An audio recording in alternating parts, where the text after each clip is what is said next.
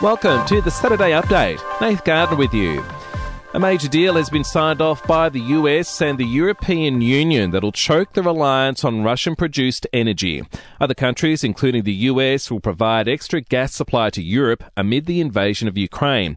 President Joe Biden says the deal will cut the supply of Kremlin energy and will also work towards a clean energy future. We're coming together to reduce Europe's dependence on Russian energy. Putin has issued Russia's energy resources to coerce and manipulate its neighbors. He's used the profits to drive his war machine. While it's been confirmed at least 300 people have been killed following a Russian attack on a Ukrainian theatre last week, the basement of the venue in Mariupol was being used as a shelter, mostly by women and children, when it was destroyed by an airstrike. Self funded retirees will be allowed to keep more of their super as part of measures to be unveiled in Tuesday's federal budget. Those retired will only be required by law to withdraw 3.5% of their savings per financial year instead of the usual 7%.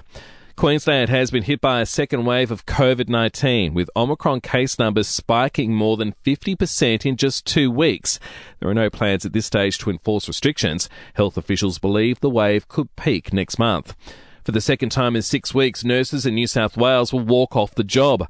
The 24 hour strike is planned for Thursday, affecting around 150 hospitals.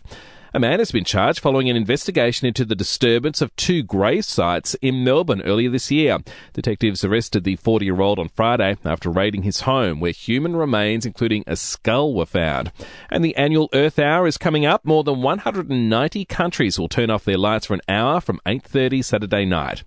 Checking sport now. Buddy Franklin has become the sixth player in VFL AFL history to kick 1,000 career goals.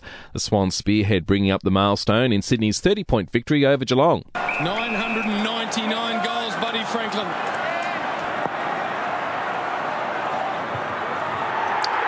The legend becomes immortal. That call from Channel 7 there. The Rabbitohs have beaten Sydney by 12 points in the NRL and the Warriors four point winners over the Tigers. And the Aussie cricketers have beaten Pakistan in the Lahore Test to take out the series 1 0.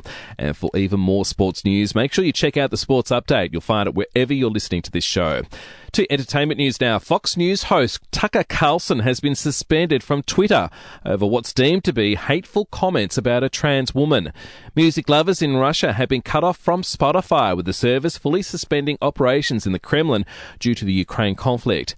And Gwen Stefani has apologized to her husband for forgetting to wear her wedding ring during a recent appearance on Jimmy Kimmel Live. And we'll see you tomorrow morning for another episode of The Update.